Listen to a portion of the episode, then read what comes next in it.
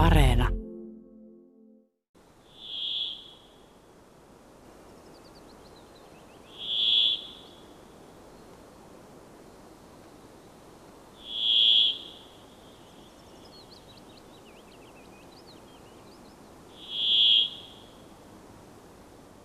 Järripeipon yksitoikkoinen ryystävä vihellys on varmasti monille pohjoisten metsäalueiden kulkijoille tuttu. Se kiirii erityyppisissä metsissä ja soiden laiteella lämpiminä alkukesän aamuina ja päivinä. Juuri näihin aikoihin. Järrin haikeaa ryystöä ja varoittelevaa tsitsittelyä säästävät pajulinnun mollivoittoinen sää ja leppälinnun luritus. Olen kuunnellut tuollaista äänimaisemaa satoja tunteja. Siinä on saman aikaan jonkinlaista iloa, haikeutta, herkkyyttä ja vaatimattomuutta. Itse asiassa sitä äänimaisemaa on vuoden tauon jälkeen suorastaan ikävä. Järripeippo on pohjoisen Suomen laji. Vaikka kannat ovat selkeästi parhaista vuosista taantuneet, se on onneksi paikoin vielä hyvin yleinen Pohjois-Suomessa. Viimeisten vuosien aikana kannat ovat vetäytyneet entistä pohjoisemmaksi, joten eteläiset reuna-alueet Keski-Suomessa ovat osittain autioituneet. Joinain kylminä ja lumisina keväinä tosin järpeipot voivat jäädä pesimään etelämmäksi, mutta yleisesti ottaen niin kutsutussa pitkässä juoksussa lajilla ei taida mennä ihan parhaalla mahdollisella tavalla. Järpeippo on yksi Suomen koreimmista linnuista varsinkin koiras. Sen tunnistaa kesällä puhtaan valkoista yläperästä ja orassin värisestä rinnasta. Koiras järpeipon kaunis höyhenpuku tulee esiin kulumalla. Talven aikana höyhenten valkeat kärjet kuluvat pois ja paljastavat pään ja selän mustanruskean värin sekä rinnan ja hartioiden oranssit sävyt. Naaraat ovat hailakamman värisiä, samoin kuin nuoret linnut. Ne voi sekoittaa peipponaaraaseen, mutta valkea yläperä on hyvä tuntomerkki. Järripeipon soidinlento on veikeää katseltavaa.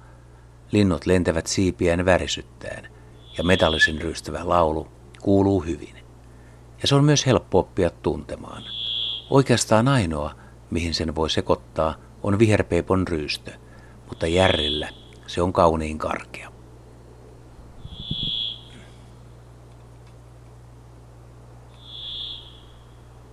Järripeipon pesä on usein koivussa muutaman metrin korkeudessa. Se muistuttaa peipon pesää, mutta on hiukan koukkaampi. Naaras rakentaa pesän naavasta, sammalista, jäkälistä ja pajujen villoista. Sisältä pesä on vuorattu pehmeillä karvoilla ja höyhenillä. Munia on neljästä jopa kahdeksaan. Ne ovat väriltään hieman vihertäviä tai punertavia ja tummatäpläisiä. Naaraan haudontaurakka kestää pari viikkoa. Koiras vartioi haudunnan aikana pesäpaikkaa ja osallistuu sitten poikasten ruokkimiseen. Poikaset viettävät pesässä yleensä pari viikkoa.